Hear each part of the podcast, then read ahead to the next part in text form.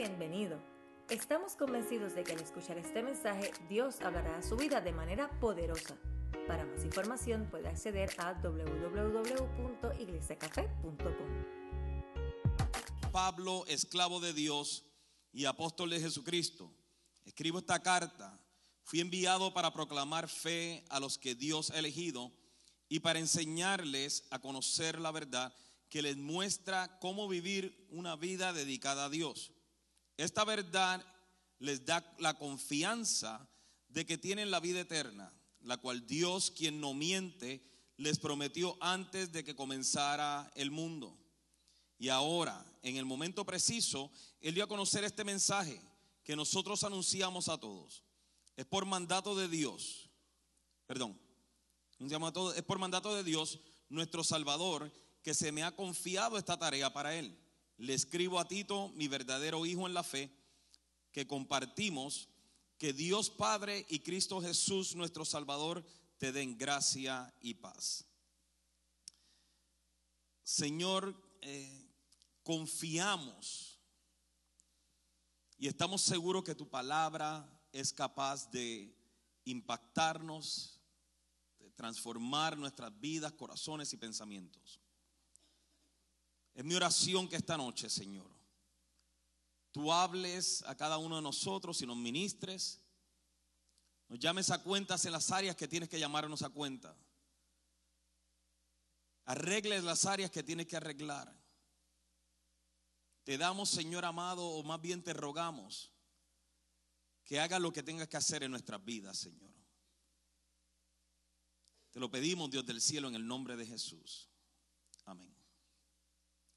La carta de Tito es una carta importante y es una carta que generalmente no, no se predica mucho de ella, eh, aunque es una carta que, eh, que, tiene un alto contenido teológico, la verdad el caso que tiene un alto contenido teológico doctrinal, pero eh, no se predica mucho de ella porque no es una carta donde trata con con situaciones emocionales ni nada por el estilo, si que es una carta, lo que se llama una de las cartas pastorales que vienen a poner orden en la iglesia y en la vida de las personas. Una carta que confronta al cristiano y que le da una revelación mayor de lo que es la gracia y el estilo de vida que un cristiano debe, debe, debe tener.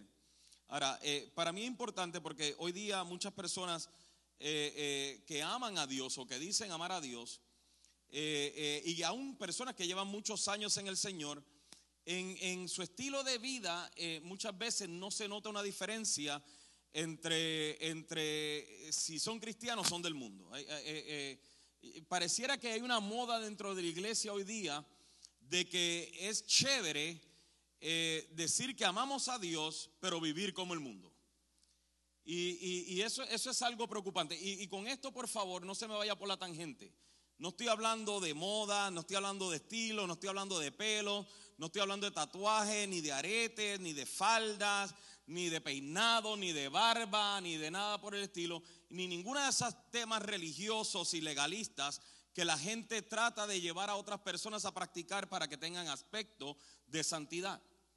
Estoy hablando de cosas más profundas, de comportamientos, de actitudes, de estilo de vidas aún de comportamientos pecaminosos que nos hacen o nos, nos, nos, eh, eh, ayudan a parecernos al mundo y no a crear la diferencia que usted y yo debiéramos tener como personas redimidas y transformadas. Entonces, Tito nos va a hablar mucho acerca de esto y, nos va a confrontar en algunas áreas eh, a, a, algunos de nosotros y a muchos de nosotros. Ahora, eh, eh, esto, esto, es importante porque esto era lo que estaba pasando en la iglesia en Creta, eh, de, que, de, que, Pablo comienza a, a, molestarse y lo van a ver en el tono de la carta fue escrita. Él está molesto por la condición de la iglesia en Creta. Porque no había una diferencia, no se notaba una diferencia entre los cristianos y los paganos. Ahora, antes de entrar en eso, antes de entrar en eso, vamos a ver cómo Pablo comienza esta carta. Y comienza en el versículo 1 diciendo, yo Pablo, esclavo de Dios y apóstol de Jesucristo, escribo esta carta, fui enviado para proclamar fe a los que Dios ha elegido y para enseñarles a conocer la verdad que les muestra cómo vivir una vida dedicada a Dios. Yo quiero tomar esta primera parte porque es la primera vez o la única vez que yo personalmente he encontrado en la Biblia que Pablo se refiere a sí mismo como un esclavo. No, no he encontrado en otro lugar en la Biblia que Pablo habla o, se refiere a sí mismo eh, eh, como un esclavo. Ahora, se van a dar cuenta el por qué Pablo se refiere a sí mismo como un esclavo.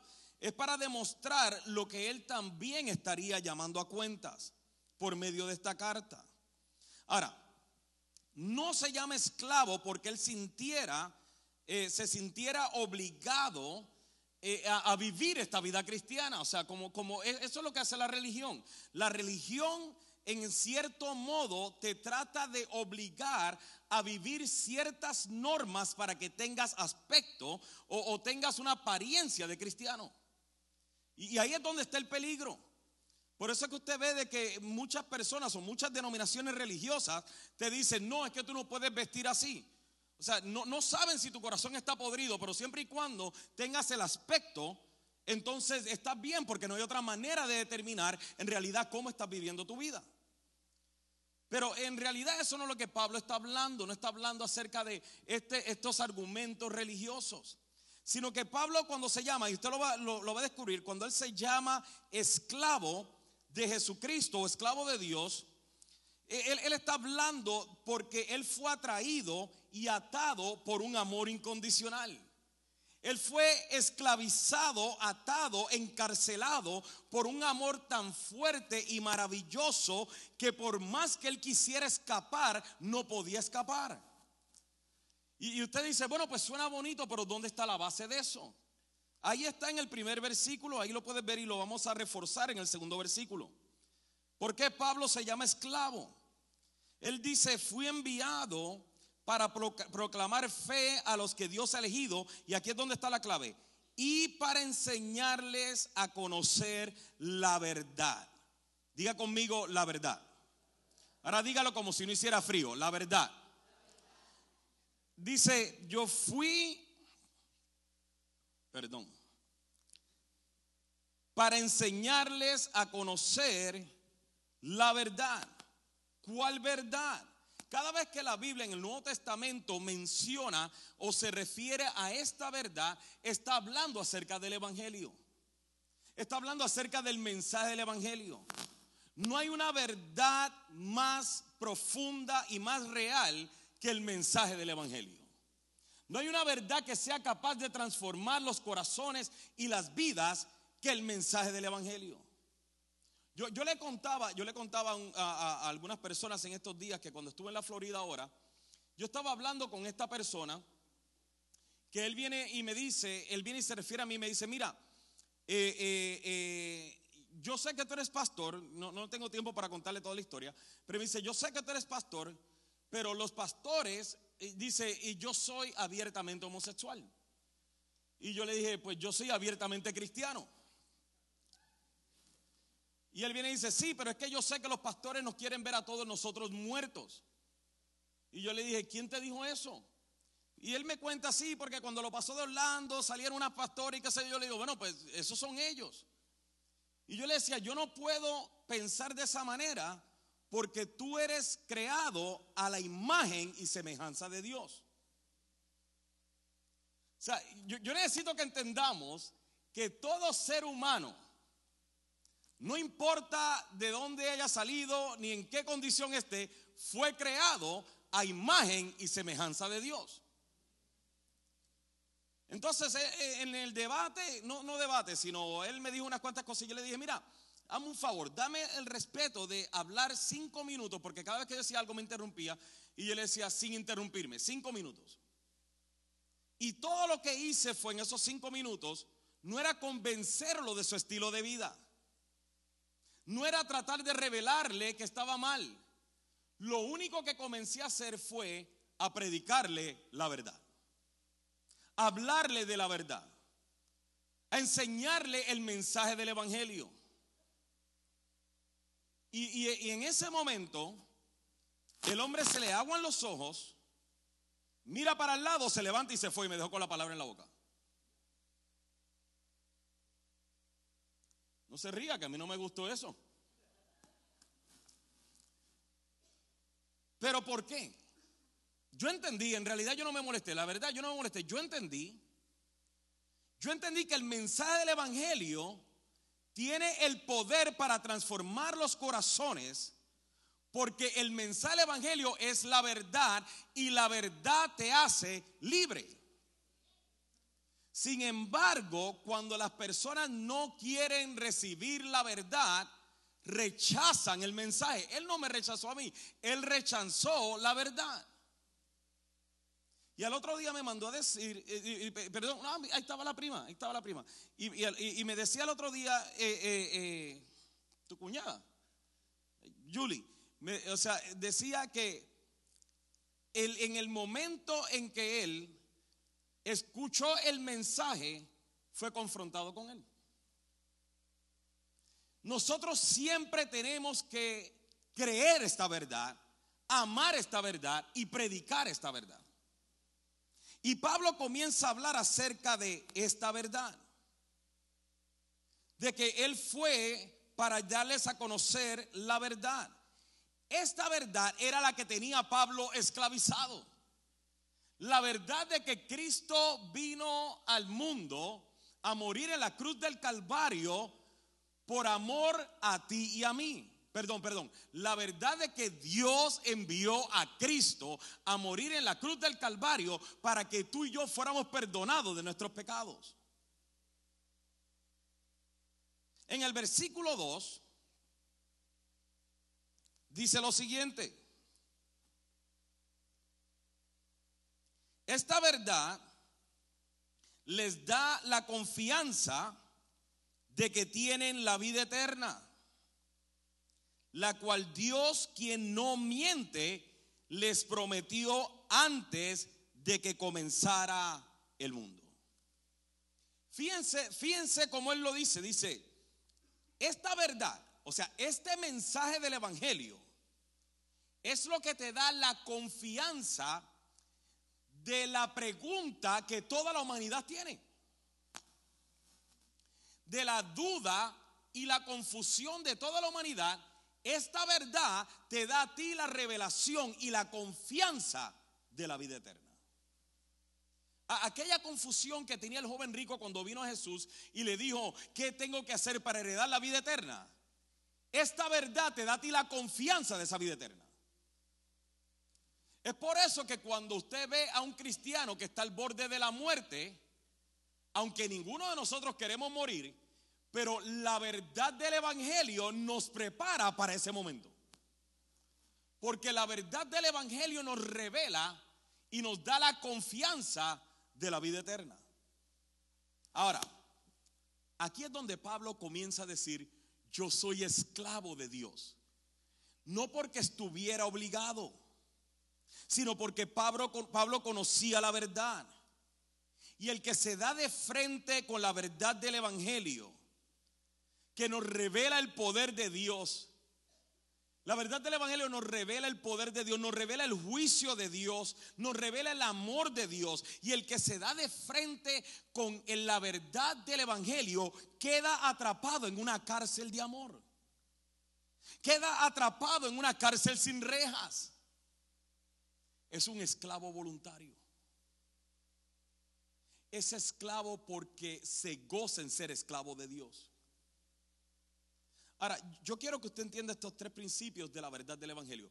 El Evangelio no solamente te revela el amor de Dios, el Evangelio te revela el poder de Dios. El Evangelio también te revela el juicio de Dios. Y el Evangelio termina revelándote el amor de Dios.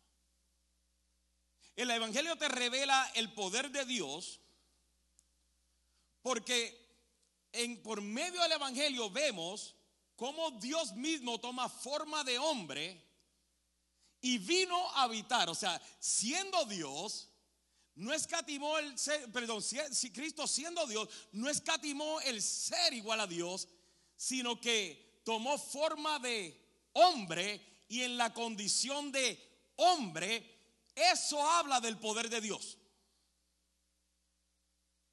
Cuando usted comience a, tener que defender su fe con un musulmán, con un budista, con un agnóstico, todo lo demás, o con alguna otra persona, y le esté hablando de su Dios, usted dígale, ¿qué tienes que ser tú? ¿Qué tienes que hacer tú para llegar a tu Dios? Y te van a decir todo lo que tienen que hacer y todos los ritos y todas las cosas. Y tú le tienes que decir, ¿tú quieres saber qué yo tuve que hacer para, para llegar a mi Dios? Y cuando te preguntan, dime, tú dile, nada, Él vino a mí. Él se hizo hombre para estar igual que yo y ser igual que yo y estar en mi condición para redimirme a mí.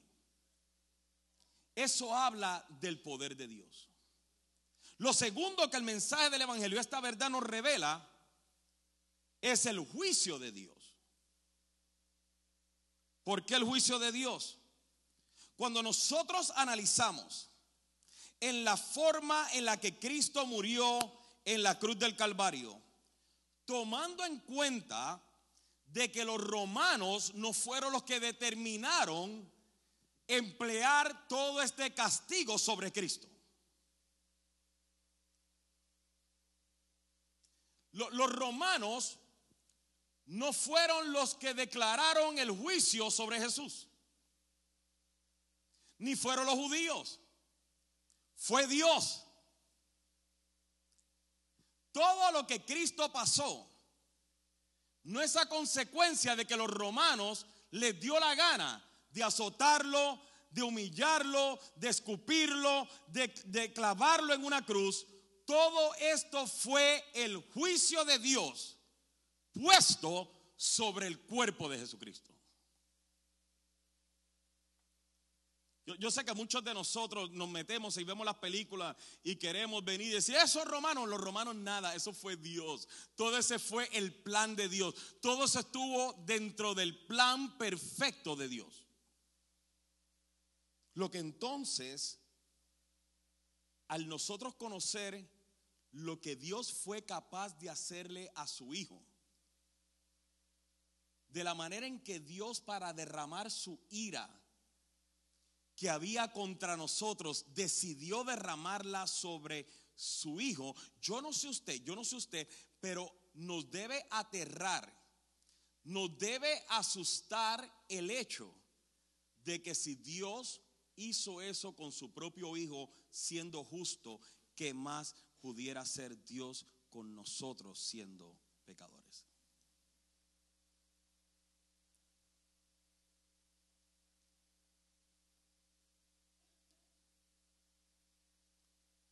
Eh, eh, debiéramos analizar el hecho de que todo esto fue el plan de Dios. Por amor a nosotros, sí, que ese es el tercer punto. Pero cuánto más si Él no habiendo cometido pecado alguno, Dios decide venir y derramar todo el juicio sobre Él de la manera tan despiadada en la que Cristo murió. ¿Cuánto más no mereciéramos nosotros sabiendo nosotros que somos pecadores.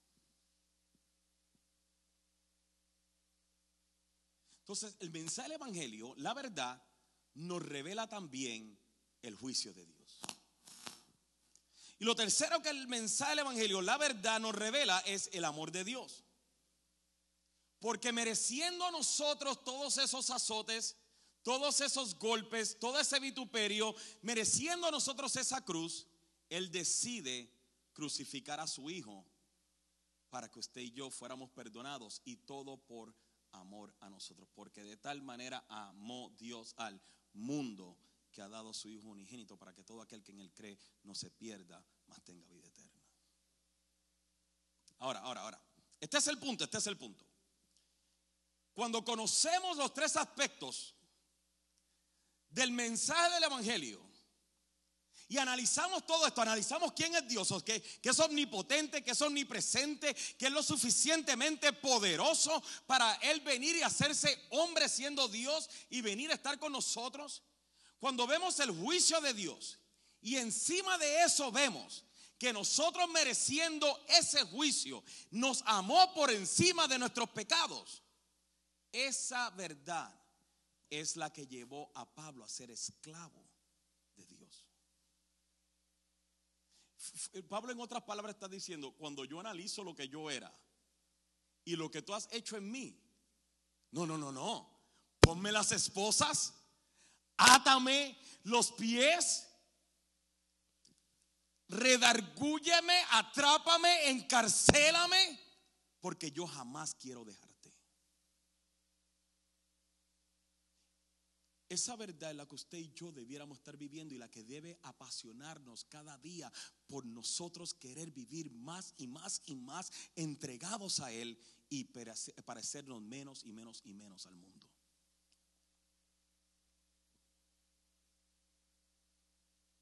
Entonces, aquí es donde aquí es donde yo choco. Porque, porque hay, hay, dos tipos de personas en las iglesias sentadas y hay dos tipos de personas sentadas aquí hoy. Los que viven cautivos por la religión y los que viven cautivos por el amor de Cristo. Cuando usted, cuando usted lo que ha conocido es la religión cristiana, se le hace fácil volver atrás. Cuando usted lo que ha, conocido la religión cristiana, usted entra en debates y usted entra en contiendas con otras iglesias y usted viene y dice, no, es que la mía es mejor, es que la tuya no, es que esto, es que lo otro. Y usted mira a la gente por encima del hombre porque todo lo que usted ha conocido es la religión cristiana. Y como lo que ha conocido es la religión, usted siente la necesidad de sentirse superior a los demás para pensar que usted tiene un estatus delante de Dios mejor o más importante que los demás.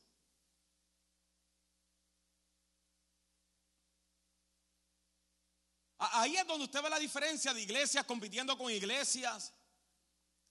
Gente diciéndole a la gente, no, vente conmigo, no, vete esto, lo otro, no, es que tú esto, es que tú lo otro, aquel no habla en lengua, aquel sí habla en lengua, aquel brinca, aquel no brinca, aquel no canta bien, aquel sí canta bien. Porque todo lo que han conocido es la religión. Pero el que ha conocido a Cristo, el que ha tenido un encuentro real con Cristo, el que ha conocido la verdad, el que nunca se le olvida lo que fue hecho en él, gracias al sacrificio en la cruz y al mensaje del Evangelio, a la verdad que le fue revelada. El que conoce ese mensaje, el que acepta, el que entrega su vida por esta verdad, esa persona nunca deja de vivir en agradecimiento con El que conoce la religión fácil se desanima, brinca de iglesia en iglesia. Esta iglesia no es esto, ese pastor es esto, es lo otro, aquel no me miró, porque todo lo que ha conocido es la religión. Pero el que conoce el Evangelio, el que conoce a Jesús, el que ha tenido un encuentro con Jesús, su vida jamás es la misma.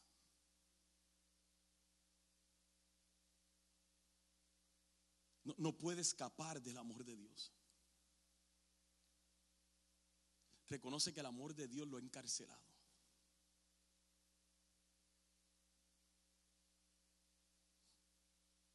Ahora, Pablo habla y dice, e, esta verdad les da la confianza de que tienen la vida eterna. Mire conmigo, por favor, eh, eh, eh Efesios capítulo 1. Efesios capítulo 1. Deje marcado ahí Tito, que nada más habla de dos versículos. No se preocupe, no lo voy a sacar de aquí a las 12 de la noche. Están diciendo, si eso se tardó en dos versículos, ¿qué será el mensaje, no? Pero esto es importante, déjeme yo también lo marco. Marcado. Mire el versículo 13, por favor.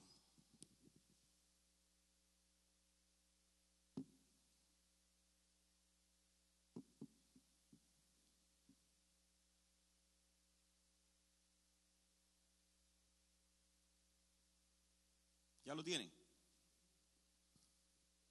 Dice, y ahora ustedes los gentiles también han oído la verdad, la buena noticia de que Dios los salva.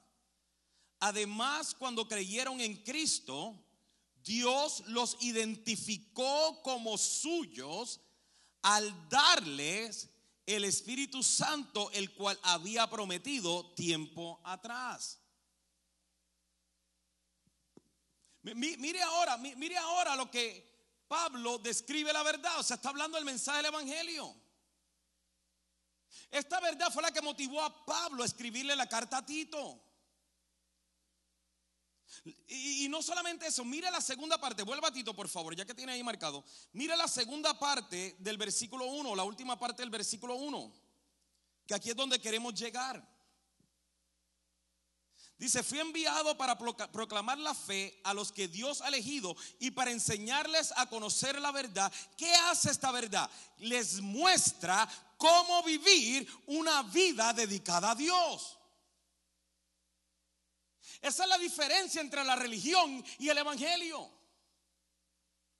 Porque el que conoce la verdad vive una vida dedicada a Dios. No hay que motivarlo a amar a Dios. No hay que motivarlo a alabar a Dios. No hay que motivarlo a servir a Dios. No hay que motivarlo a ser discípulo. El que conoce la verdad, la verdadera verdad, no estoy hablando de la religión. El que conoce la verdad, el que sabe lo que ha sido hecho en su vida a causa de la verdad, a esa persona es automotivada por una revelación que está dentro de su corazón que jamás puede negar. A la persona que ha conocido la verdad, tú no le tienes que decir apóyanos en un ministerio. A la persona que ha conocido la verdad, tú no le tienes que decir ven, ven a un discipulado. Alaba al Señor.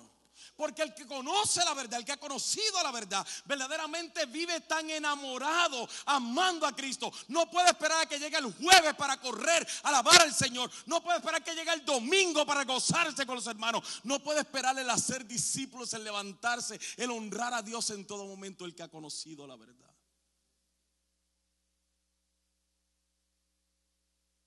Y, y Pablo dice, lo dice ahí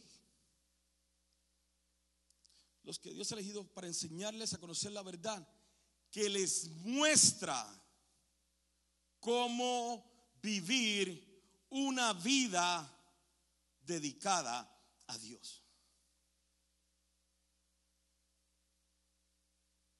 En otras palabras, el que conoce la verdad, eh, conoce que su estilo de vida debe reflejar y revelar la transformación que esa verdad ha hecho en usted. ¿Sí, lo entendió? En otras palabras, en, buen, en buen español de Richard Martínez, el que conoce la verdad se deja de poca vergüenzas. Se deja de religiosidad. Se deja de críticas y de burlas se deja de actitudes que lo asimilan al mundo porque conoce la verdad y la revelación de lo que ha sido hecho en él. Muy fuerte.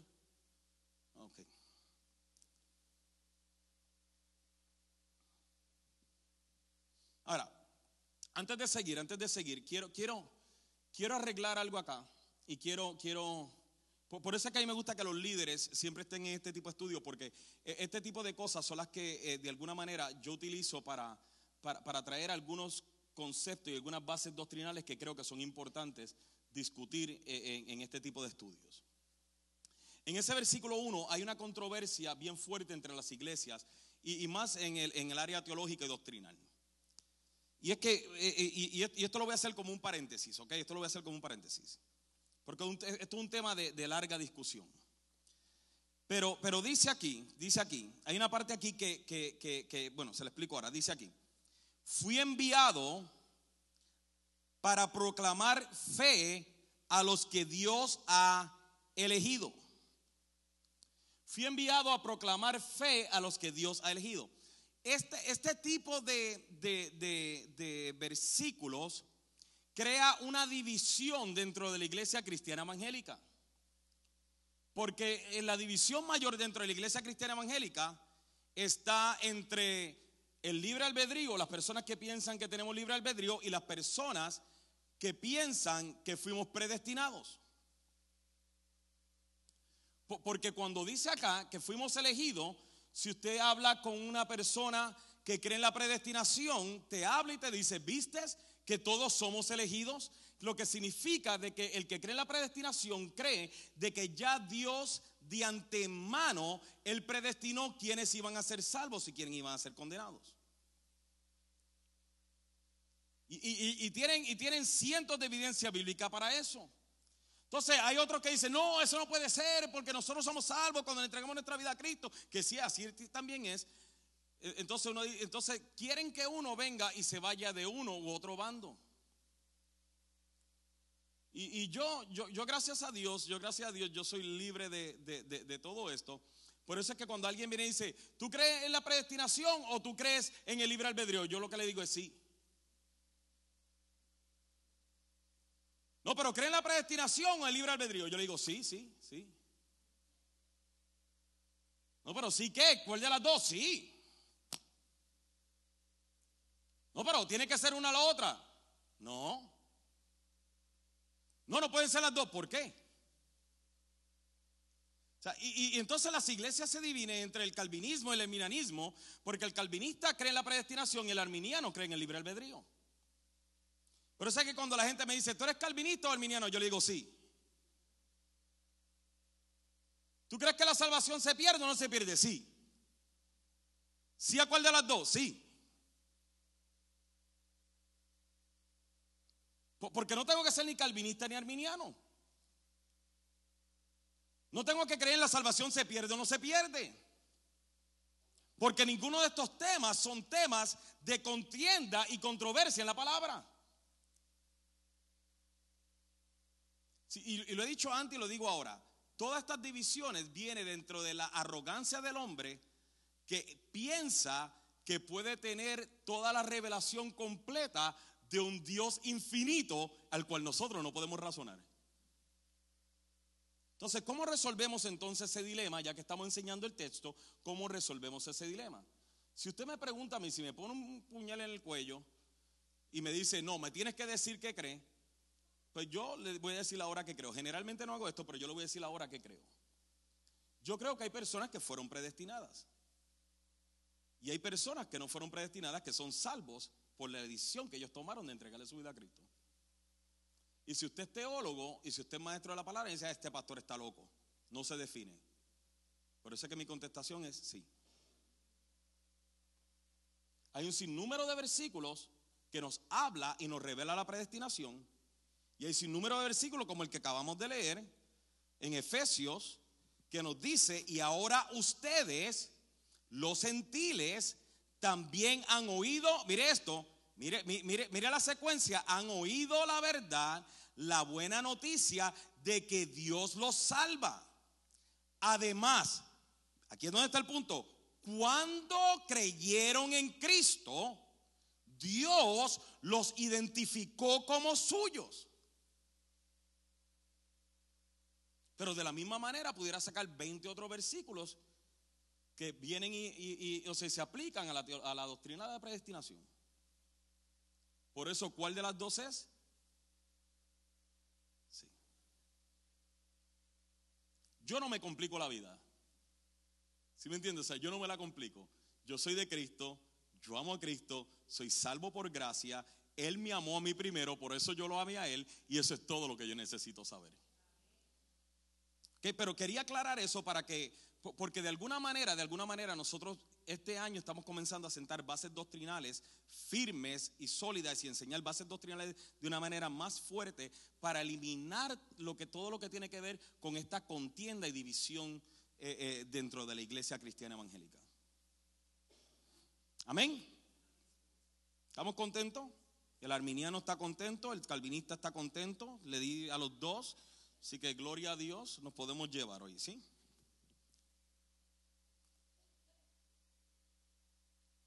Ok. Por último, esta sección, en el versículo 4, O versículo 3 dice, y ahora en el momento preciso, Él dio a conocer este mensaje que nosotros anunciamos a todos. ¿A quién dice? ¿A quién? Ok. Es por mandato de Dios, nuestro Salvador, que me ha confiado esta tarea para Él. Le escribo a Tito, mi verdadero hijo en la fe que compartimos. Que Dios Padre y Cristo Jesús, nuestro Salvador, te den gracia y paz. Me, llama mucho la atención de esto porque eh, en este tiempo, en este tiempo, eh, eh, de alguna manera, se ha perdido el valor de lo que es la paternidad espiritual. Inclusive hay gente que dice, no, que padre espiritual, ni padre espiritual, ni nada por el estilo. yo creo sinceramente en la paternidad espiritual. O sea, y, Pablo, y Pablo nos revela una y otra y otra vez. Le llama a Timoteo también, mi amado hijo Timoteo, le llama a Tito, mi amado hijo en la fe y todo lo demás. ¿Por qué? Porque cada uno de nosotros tenemos que tener en nuestra vida gente a la que nosotros le rindamos cuenta. O sea, gente que, que venga y hable a nuestras vidas. Usted ya ha conocido a las dos personas principales en mi vida, a las que yo le rindo cuenta, Carlos Díaz y Jay Vélez, donde todo el tiempo le estoy rindiendo cuenta. Carlos Díaz es mi padre espiritual y lo llamo un padre espiritual porque es quien ha formado y quien continúa formando mi vida, mientras Jay Vélez se ha convertido en un mentor en mi vida. Y a cualquiera de los dos que usted hable le va a decir cuánta cuenta yo le rindo, porque yo reconozco de que nosotros si queremos verdaderamente vivir una vida firme en Cristo, tenemos que tener a quien rendirle cuentas.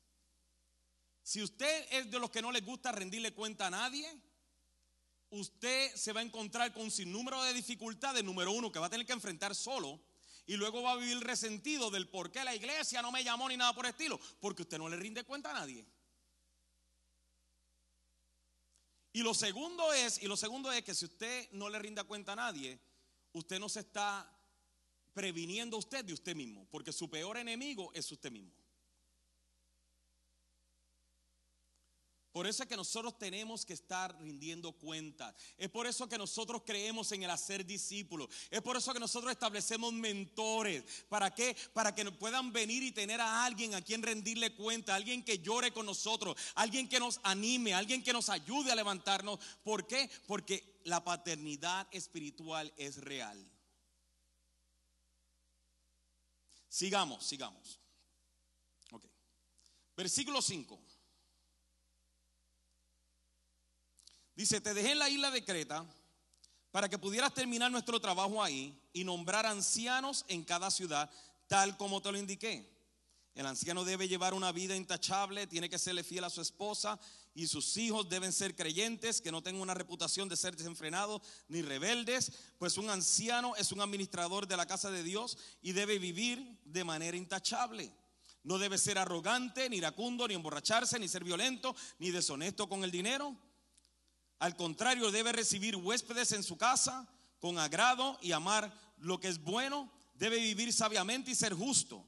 Tiene que llevar una buena devoción, una, vida de devoción y disciplina. Debe tener una fuerte creencia en el mensaje fiel que se le enseñó. Entonces podrá animar a otros con la sana enseñanza y demostrar a los que se oponen en que están equivocados.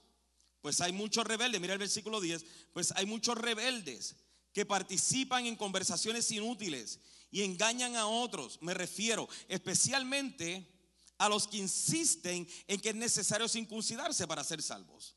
Hay que callarlos, porque con su falsa enseñanza alejan a familias enteras de la verdad y solo lo hacen por dinero. Incluso uno de sus propios hombres, un profeta de Creta, dijo acerca de ellos, todos los cretenses son mentirosos, animales crueles y glotones perezosos. Imagínense una profecía así. Imagina una profecía así? Tú eres un perezoso, glotón, animal cruel. Ahora, una de las situaciones que más difícil le parece a los cristianos hoy eh, eh, eh, es tener una claridad de cómo vivir una vida fiel a Cristo. Hay, grupos de personas dentro de las iglesias que, batallan con esto, que batallan, que batallan con, el vivir una vida recta, una vida fiel delante de Dios. O sea, y, que y, esto porque, o sea, nosotros se supone que estamos predicando el Evangelio, pero, pero muchas veces, muchas veces estamos rodeados de, de, amigos y familiares y, pareciera como que nos da vergüenza eh, el, que todo el mundo sepa que somos cristianos. Yo no sé cuántas veces usted le ha pasado de que eh, usted ve a alguien orando, porque yo sé que usted no lo hace, pero alguien orando en un restaurante el domingo y usted está familia orando y usted ve que eh, están ahí orando, pero cuando levantan la vista, lo primero que dice, ay, ¿quién me miró? Algunos, algunos están diciendo, sí, pues soy yo, pastor, yo. ¿Sí me entiende? O sea, ¿por qué? Porque nos, nos avergonzamos, o, más bien, perdón, no, no, no. Hay personas que se avergüenzan, o sea, de, vivir el Evangelio. Y, hay otras personas que se comportan en contra de sus principios por complacer a otras personas y no perder esa relación que considera valiosa. Relaciones familiares, relaciones con amistades. Entonces, usted ve esta persona que genuinamente ama a Dios o dice amar a Dios, pero por el hecho de no perder esta relación valiosa para él, entonces comprometen sus principios y comienzan a actuar como los demás para que la gente no diga que, que yo soy religioso. Y, eso es un peligro dentro de la iglesia evangélica hoy. E, el otro problema que vemos es, como decía al principio, que hay personas que uno no sabe la diferencia entre si son o no son cristianos. Que los podemos ver el domingo llorando en la iglesia, pero solamente necesitan una oportunidad para darle rienda suelta al pecado y al desenfreno y a las actitudes paganas, para comportarse como el mundo y llegar al otro día a la iglesia y entonces cantarle al Señor que tú eres todo para mí, todo lo demás, cuando en realidad no es cierto. Y el problema es que como somos llamados a predicar el Evangelio, jamás podremos predicar, escúchame bien esto por favor, jamás usted podrá predicarle el Evangelio aquella persona que lo vio usted comportarse con tanta hipocresía. Cuando usted está en un lugar y alguien le dice, ah, no es nada, vente, que sí, que sé yo, o usted entra en conversaciones necias, de dobles sentidos, en bebida y en vacilón y toda esta, toda esta vaina. Y si usted se cree que usted lo hace para luego predicar el Evangelio, ya usted afectó en la evidencia de que la verdad está en usted y no tiene la autoridad para predicar la verdad a nadie, pero mucho menos a esas personas.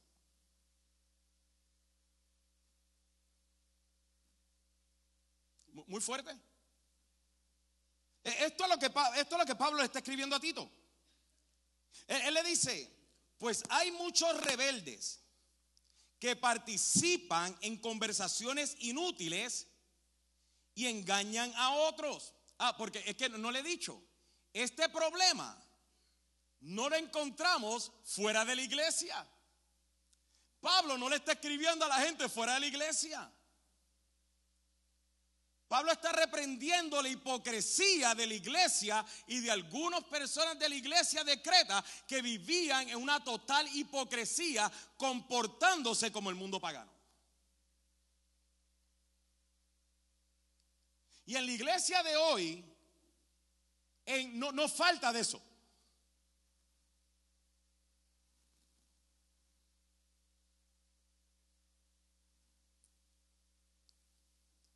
Es más, es más, Pablo no dijo que todos los cretenses eran mentirosos, ni animales perezosos. Eso no lo dijo Pablo. Eso lo dijo uno de los propios profetas de Creta. Lo que nos revela la condición de la iglesia en Creta y cómo los cristianos en Creta tenían tan mala reputación por la poca evidencia que había de una verdadera vida transformada. Inclusive, inclusive, usted, usted lo va a ver a lo largo de, del estudio, que hacían muchas profesiones de fe y manifestaban públicamente que conocían la verdad pero su estilo de vida no revelaba que la verdad estaba en ellos. Por eso no se deje llevar por personas que simplemente tengan mucho conocimiento bíblico o teológico, pero que sus vidas no dan evidencia de una vida transformada por la verdad del Evangelio. Porque hablar como cristiano es bien fácil. Leer libros de teología y llenarte de teología es muy fácil. Leer la Biblia todos los días es fácil. Aprenderte versículos de memoria es fácil. Pero eso no impacta a nadie. Lo que impacta a la gente es que lo que has aprendido en los libros de teología, en las predicaciones que has escuchado, en todo el estudio que has tenido y en la revelación de la palabra, que estás aplicando lo que aprendiste.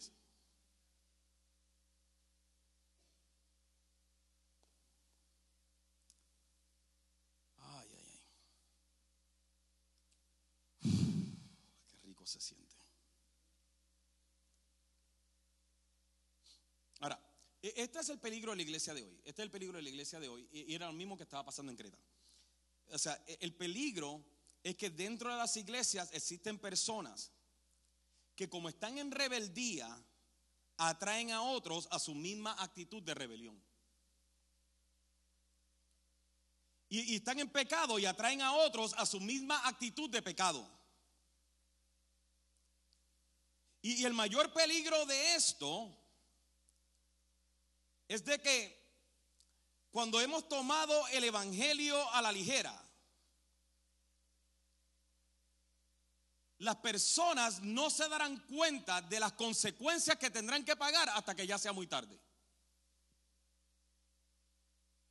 ¿Le, puedo dar otro versículo? ¿Podemos salirnos de aquí un momentito? Vaya Efesios capítulo 5. Vaya Efesios capítulo 5.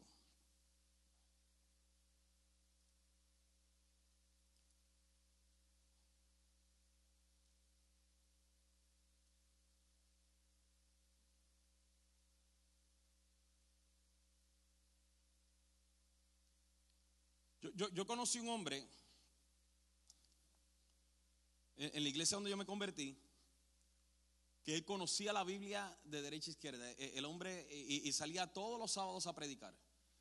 Y, siempre estaba diciéndole a la gente de la iglesia, ustedes, no saben nada porque ustedes salen aquí metidos en cuatro paredes, yo salgo allá y yo voy a, a, los, a, los, indigentes y yo voy a los lugares de centro de rehabilitación y esto, lo otro, y yo les predico la verdad y todo lo demás y se llenaba la boca con esto hablaba en lenguas. Y si usted empezaba a orar, si usted empezaba a orar, y, estaba en un grupo y usted venía y decía, Padre, te pido el nombre de él, se le, Señor, yo te pido. O sea, y, como que no dejaba ni a uno orar, ¿verdad? Y uno pues se callaba y lo dejaba el que oraba. Pero que cuando se enojaba con la esposa, le hinchaba los ojos. Mucho conocimiento, mucha vida cristiana, pero poca transformación eh, eh, de la verdad en su vida. Y, esto es un caso verídico, no, no, no estoy exagerando, esto yo lo vi. Versículo 6. ¿Está aquí? ¿Está enojado? Dice el versículo 6. Eh, eh, eh, esto es, para, esto es para que tengamos cuidado cuando dentro de la misma iglesia, porque lo va a ver aquí en café, aquí en café, yo no estoy hablando de la iglesia de allá a la esquina, yo estoy hablando de esta iglesia. Aquí en café, cuando usted ve a personas que lo que están haciendo es que lo quieren venir y llevar a la misma contaminación en la que ellos están viviendo.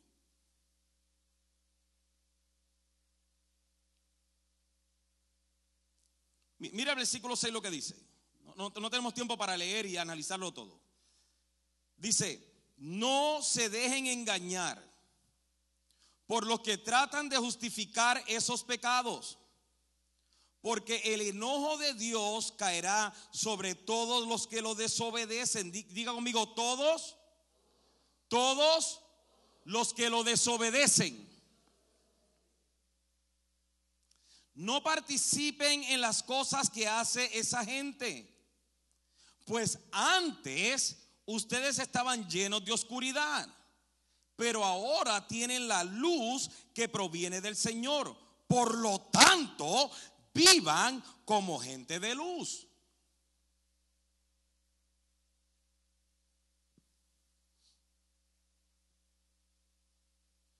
Pablo en, Efesios le está diciendo a la iglesia de que tengan cuidado con aquellas personas que tratan de atraerte a la misma condición leprosa en la que ellos viven.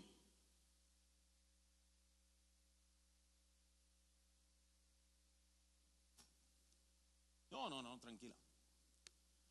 E, entonces, ¿qué pasa? Que, nosotros como somos tan piadosos, cuando vemos a alguien que está en una condición de rebelde, pues siempre la iglesia tiene la culpa, obviamente. Es que, es, que el pastor no lo entiende, porque usted, usted ha visto el pastor cómo predica, que es así tan duro, y, él es así, y por eso no lo entiende, pero no, yo lo entiendo. Y cuando viene a ver, estás contaminado en la misma condición de rebeldía y de pecado que esa persona, porque tú pensabas que tú eres el salvador de esa persona, cuando esa persona ha tenido la oportunidad de escuchar la verdad.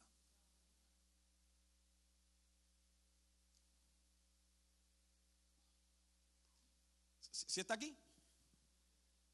Entonces, ¿qué pasa? Que Pablo le dice, no se dejen engañar. Por, eso es que tratan de justificar sus pecados. Porque el enojo de Dios caerá sobre todos los que lo desobedecen, lo que significa, si el enojo de Dios va a caer sobre ellos, pero también va a caer sobre todos aquellos que se han dejado contaminar por la mentira que contradice la verdad del Evangelio.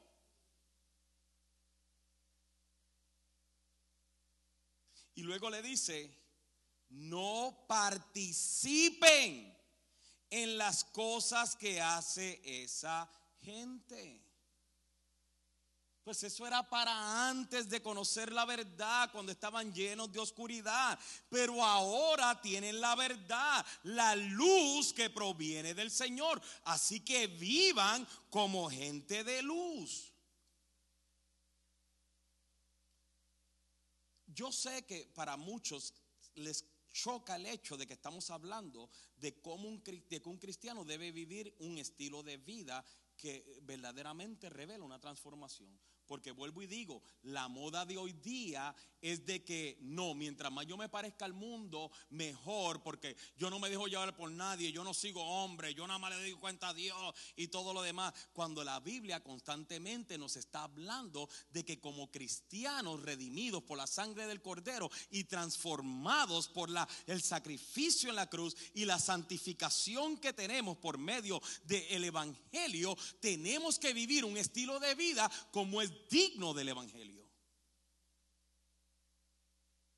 Y es hoy día ya no.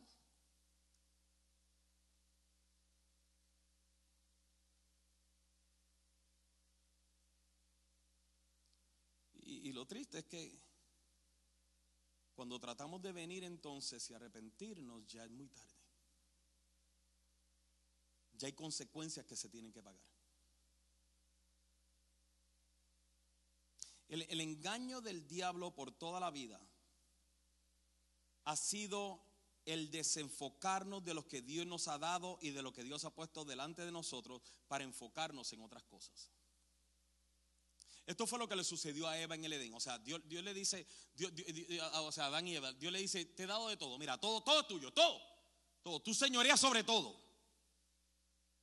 Nada más de eso no comas. ¿Y qué hizo la serpiente? La serpiente viene y engaña a Eva. Desenfócate de lo que Dios te ha entregado. Desenfócate de la bendición que Dios te ha dado. Y enfócate ahora en esto. Entonces Eva se desenfoca de lo que Dios había puesto delante de ella para enfocarse en lo que el diablo ahora le está ofreciendo. Ahora, ahora, ahora, eh, escúcheme por favor. Ese, e, eso lo vemos, o sea, eso fue la serpiente en el Edén. Pero ya el diablo no utiliza serpientes.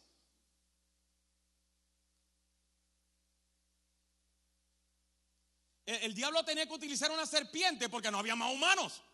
Eran Adán y Eva. Pero ahora el diablo utiliza gente. Ah, ¿no me cree? Pregúntele a Jesús y a Pedro.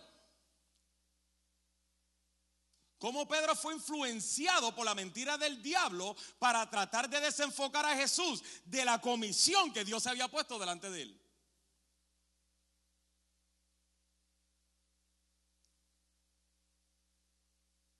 El mismo Jesús nos dice, el mismo Jesús nos dice, ten cuidado de los falsos profetas que vienen disfrazados de ovejas, de, de ovejas inofensivas, pero en realidad son lobos feroces. Puedes identificarlos por su... ¿Quién lo quiere terminar? Puedes identificarlo por su fruto, es decir, por la manera en que se comportan. El mismo Jesús nos está diciendo, ten cuidado de la gente, que vienen a engañarte, que vienen a desenfocarte. Va- Vaya conmigo a segunda de Pedro capítulo 2. ¿Sí, sí está aprendiendo algo?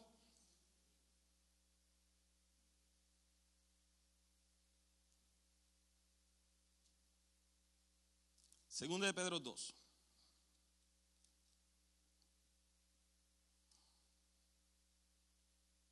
Pa- para que usted vea cómo, cómo en muchas ocasiones la Biblia nos revela de personas que aún dentro de la iglesia, lo vimos en Hechos hace varias semanas atrás, que el mismo Pablo le estaba diciendo a la iglesia, le está diciendo, cuídense que dentro de ustedes se van a levantar engañadores. Ahora mira Pedro lo que les dice. Estos individuos son tan inútiles como manantiales secos o como la neblina que es llevada por el viento. Están condenados a la más negra oscuridad. Se jactan de sí mismos con alardes tontos y sin sentido. ¿Saben cómo apelar, apelar a los de- deseos sexuales pervertidos para incitar a que vuelvan al pecado los que apenas se escapan de una vida de engaño? Pedro está diciendo que aún dentro de la misma iglesia, y cuando hablo de la iglesia no solamente hablo de café, hablo de todas las iglesias, se levantan gente, individuos inútiles que son, son manantiales secos, son como la neblina llevada por el viento, que están condenados a la más negra oscuridad. Se jactan de alardes tontos y sin sentidos, apelan a los deseos sexuales y a los deseos pervertidos para incitar a que las personas vuelvan al pecado, aun aquellos que apenas escapaban una vida de engaño. No, no termina ahí, dice, prometen libertad, pero ellos mismos son esclavos del pecado y de la corrupción, porque uno es esclavo de aquello que lo controla. Y cuando la gente escapa de la maldad del mundo por medio de conocer a nuestro Señor y Salvador Jesucristo, pero luego se enreda y vuelve a quedar esclavizada por el pecado, termina peor que antes. Les hubiera sido mejor nunca haber conocido el camino a la justicia en lugar de conocerlo y luego rechazar el mandato que se les dio a vivir una vida santa. Demuestran que tan cierto es el proverbio. ¿Qué tan cierto es el proverbio? Un perro vuelve a su vómito y otro que dice, un cerdo recién lavado vuelve a reborcarse en el lodo. Pedro no está hablando de los que se apartan del Señor. Pedro está hablando y se está refiriendo a las personas que llevan a otros a vivir vidas vacías tanto como ellos están viviendo su vida vacía.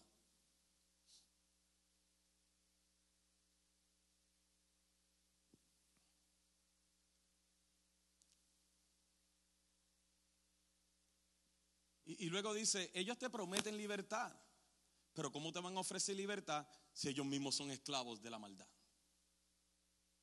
y del pecado? Por eso es que usted ve que dentro de las iglesias siempre hay gente que dice, no, no, no, no es, no es cierto, no es cierto. Tú no le hagas caso a lo que ellos dicen.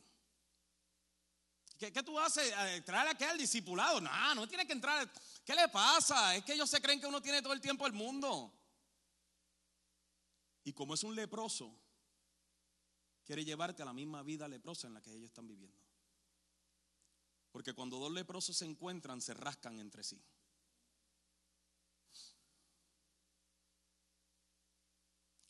Muy fuerte, ¿verdad? I'm sorry.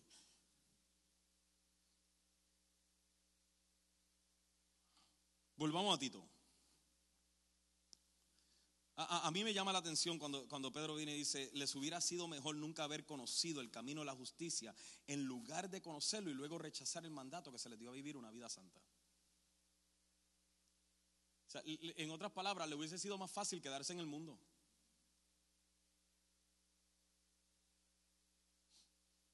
Ahora yo entiendo, cuando estudiamos Corintios, que vamos a entender, aunque lo vamos a ver un poquito, pero ahora yo entiendo cómo es, que Pablo venía y decía, no, yo le entregué a ese a Satanás para que lo zarandee. yo, se lo entregué a Satanás para que, para, que, para que lo que descuartice y para que entonces tenga que arrepentirse y volver a él.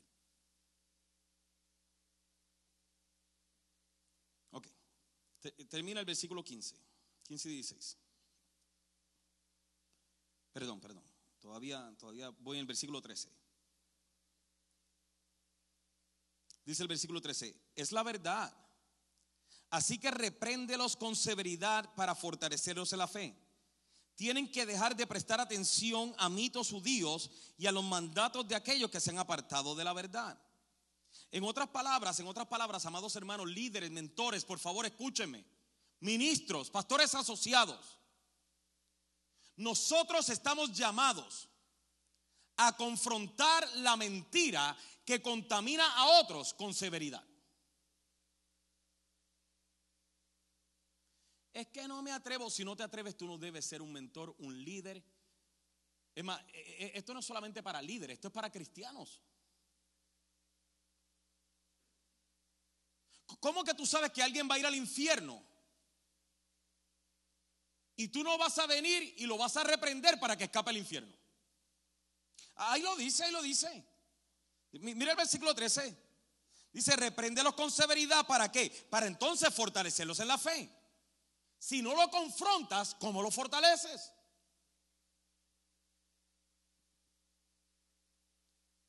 Ah, con razón usted así, pastor.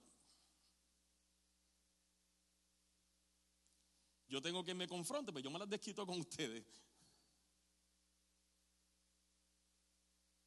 Y dice, tú tienes que confrontarlos para que, para que dejen de escuchar las mentiras que los tienen confundidos y que los han apartado de la verdad. Para eso es que se confronta. No es para sentirte superior. No es para creerte más. Es que al confrontarlos con severidad, lo puedes ayudar a que ahora conozca la fe y se aparte de la mentira en la que está viviendo. Así que, que me perdona si alguna vez lo he llevado a mi oficina, por favor, ya, ya entendió. ¿Me perdona? Sí.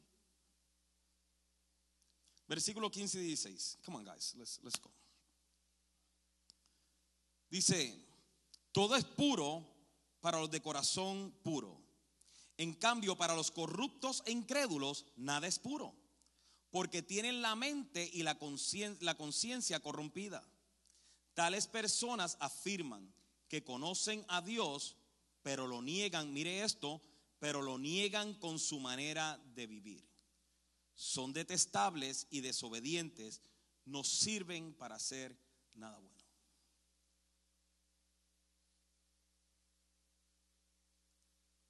Esto no lo estoy diciendo yo. Si usted piensa que yo lo que estoy diciendo es duro, lea la carta para que se dé cuenta. O sea, eh, eh, eh, lo está diciendo aquí. Está diciendo aquí. Y lo está diciendo bien claro. Si usted afirma que conoce a Dios, usted tiene que desarrollar el estilo de vida que lo lleva a vivir de manera transformada y que con su vida usted revele que usted verdaderamente ha conocido y usted ama a Dios.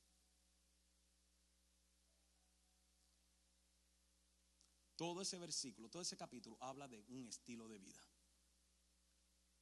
Porque a la gente le molesta hoy que se les confronte con su estilo de vida. Esta es mi vida, yo hago con ella lo que me dé la gana. No es tu vida. Tú le perteneces a Dios. Él te prestó la vida, pero también te la quita.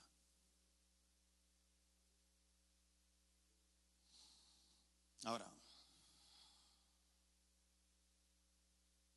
Yo, me brinco unos versículos a propósito. Eh, porque, porque la pregunta entonces es, ¿cómo resolvemos este asunto?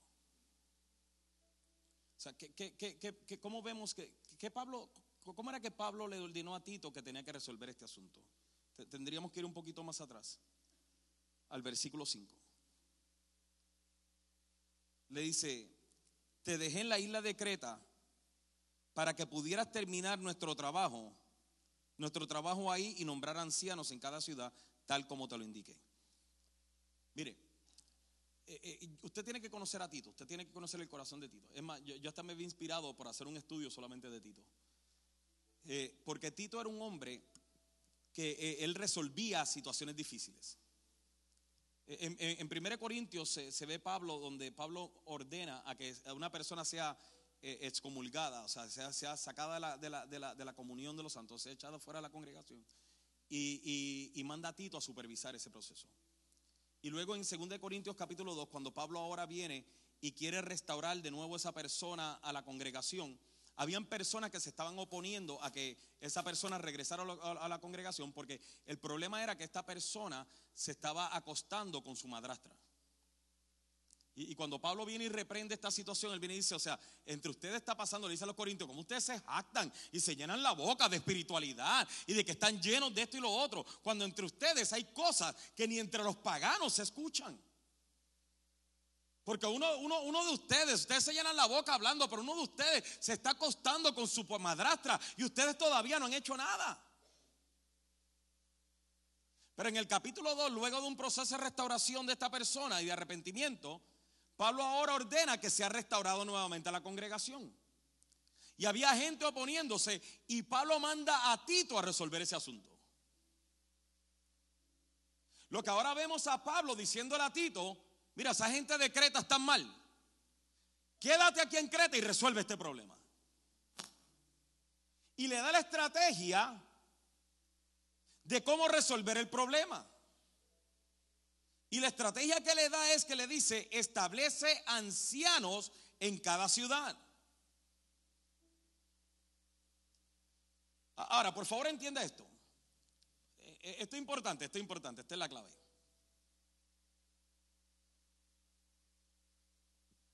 Cuando utiliza la palabra anciano acá, no está hablando lo que nosotros conocemos como ancianos, que son aquella gente dentro de las congregaciones que respetamos y todo lo demás y para aquí y para allá. Sino que un anciano en cada ciudad era una persona que tenía el encargo, la función, la responsabilidad de hacer discípulos a la gente de esa ciudad. Ellos eran los que cuidaban al grupito de personas que estaban en esa ciudad que pertenecían a la iglesia.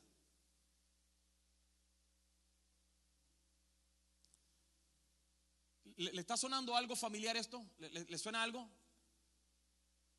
Es por eso que nosotros como iglesia hemos tomado una decisión de hacer discípulos.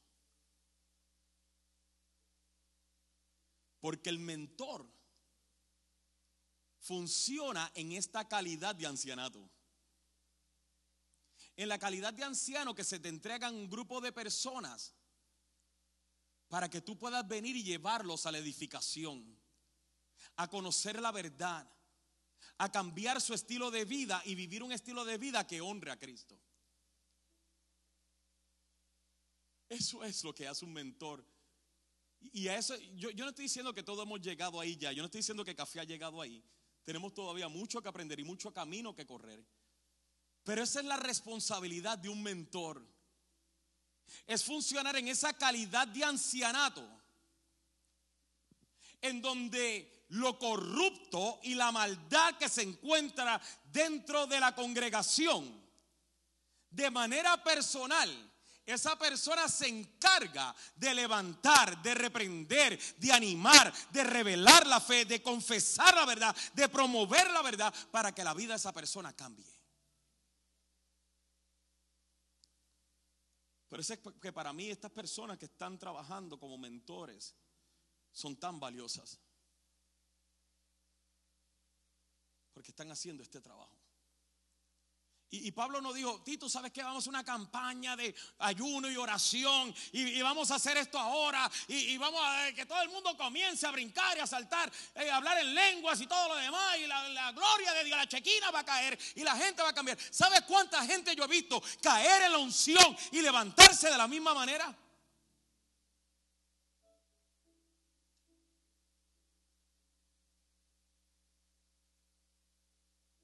Pero aquel que es dirigido por otro, que rinde cuentas, no le queda más remedio o no le quedará más remedio que transformar su vida.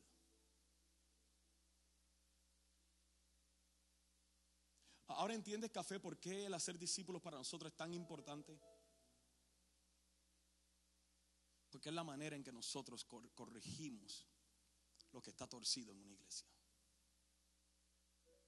Es la manera en la que maduramos. La manera en que crecemos.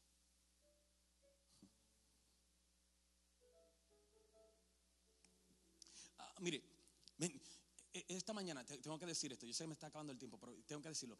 E, esta mañana, esta mañana yo me sentí tan y tan y tan orgulloso, o sea, porque, o sea, yo, yo, yo, abrí Facebook esta mañana y, encontrar gente de esta congregación, y puedo llamarlo por nombre, pero yo, yo sé que a algunos de ellos no les gustaría que yo lo hiciera.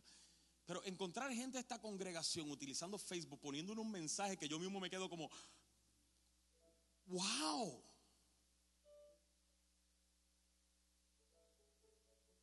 O sea, poniendo, o sea, yo, yo, me gozo. Yo me gozo cada vez que yo vengo y abro una red social. Y yo veo gente de esta congregación utilizando las redes sociales para promover el Evangelio. Mientras cuando le sigues dando para abajo ves cantidad de personas criticando iglesias y criticando ministros y criticando cristianos y poniendo mensajes necios. Y usted ve gente poniendo cosas que tú dices, esta persona está leyendo la Biblia. Esta persona está viviendo la verdad y lo que puso ahí es, la, es la revelación de lo que en su comunión con Dios recibió. Y ahora lo quiere comunicar. Por eso es que cuando a mí la gente me pregunta, oye, y, desde que están haciendo discípulos, la iglesia imagino que ha crecido mucho. Y le digo, pues mira, la verdad el caso no ha crecido muchísimo, pero ha madurado muchísimo. Porque esta iglesia está entrando a un nivel de madurez que yo me estoy quedando sorprendido. O sea, yo, yo estoy sorprendido. Y todo esto viene por el hacer discípulos. Lo cual si usted no está participando en un grupo café porque eso no es para usted, porque usted no quiere, porque no tiene tiempo, por cuanta excusa, no sabe de lo que te estás perdiendo. Es que el mentor que me tocaba no me caía bien. A lo mejor tú tampoco le caías bien, pero... ¿Sí me entiende lo que quiero decir? Es que yo sabía más que él, no, no sabe mucho porque no estás. Porque si supieras, entonces supieras ser humilde y recibir la instrucción, la reprensión, el amor que puedes recibir por medio de esta comunidad de gente que se reúnen todas las semanas para buscar a Dios y ser edificados unos con otros. Entonces, ya, ya, ya, ya, ya para terminar, ya, ya me saqué 47 raíces de amargura, me faltan 13. Ya para terminar. Pablo habla de que estos ancianos tenían que tener unas, unas cualidades específicas. Y, habla, y, yo las voy a resumir, no las voy a, no voy a comenzar a mencionar, usted la puede leer del versículo, del versículo 6 en adelante, al, me parece que al versículo 9. Eh, Pablo habla la misma lista en, de otra manera eh, que le menciona a Timoteo. Y habla de que estos ancianos estas personas que cuidaban la congregación, que ayudaban a cuidar la congregación, eh, eh, eh, tenían que vivir una vida intachable en el hogar, tenían que vivir una vida intachable de manera personal y una vida dedicada a la palabra de Dios. Que, que ahí es donde quiero terminar.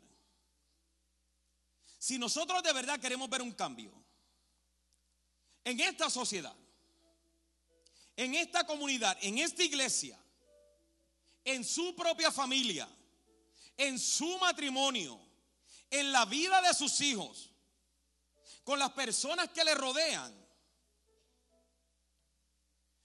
se necesita de que usted se convierta en una persona que vive una vida intachable en el hogar. Una vida intachable de manera personal y una vida dedicada a la palabra de Dios.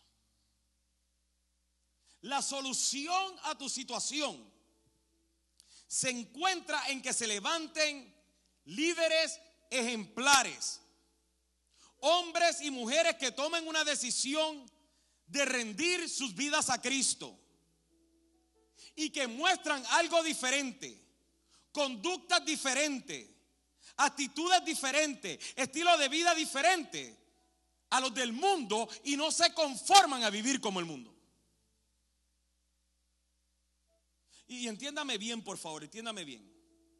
Frente a un mundo contaminado con toda clase de, de contaminación y de paganismo, lo que se necesitan en realidad es que líderes espirituales se levanten y vivan vidas irreprensibles.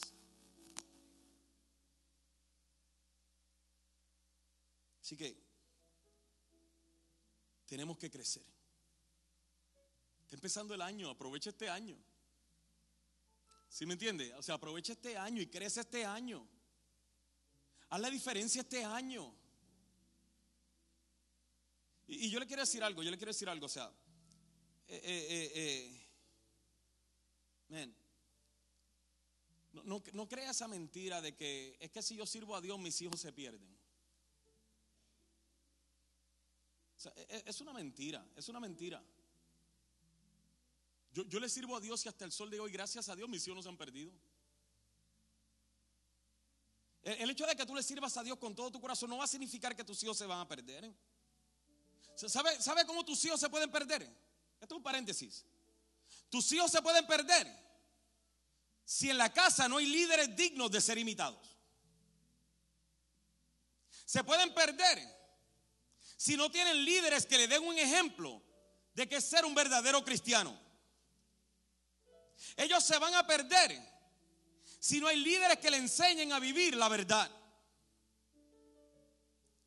Se van a perder si usted continúa viviendo una cosa dentro de la iglesia y otra cosa en la calle.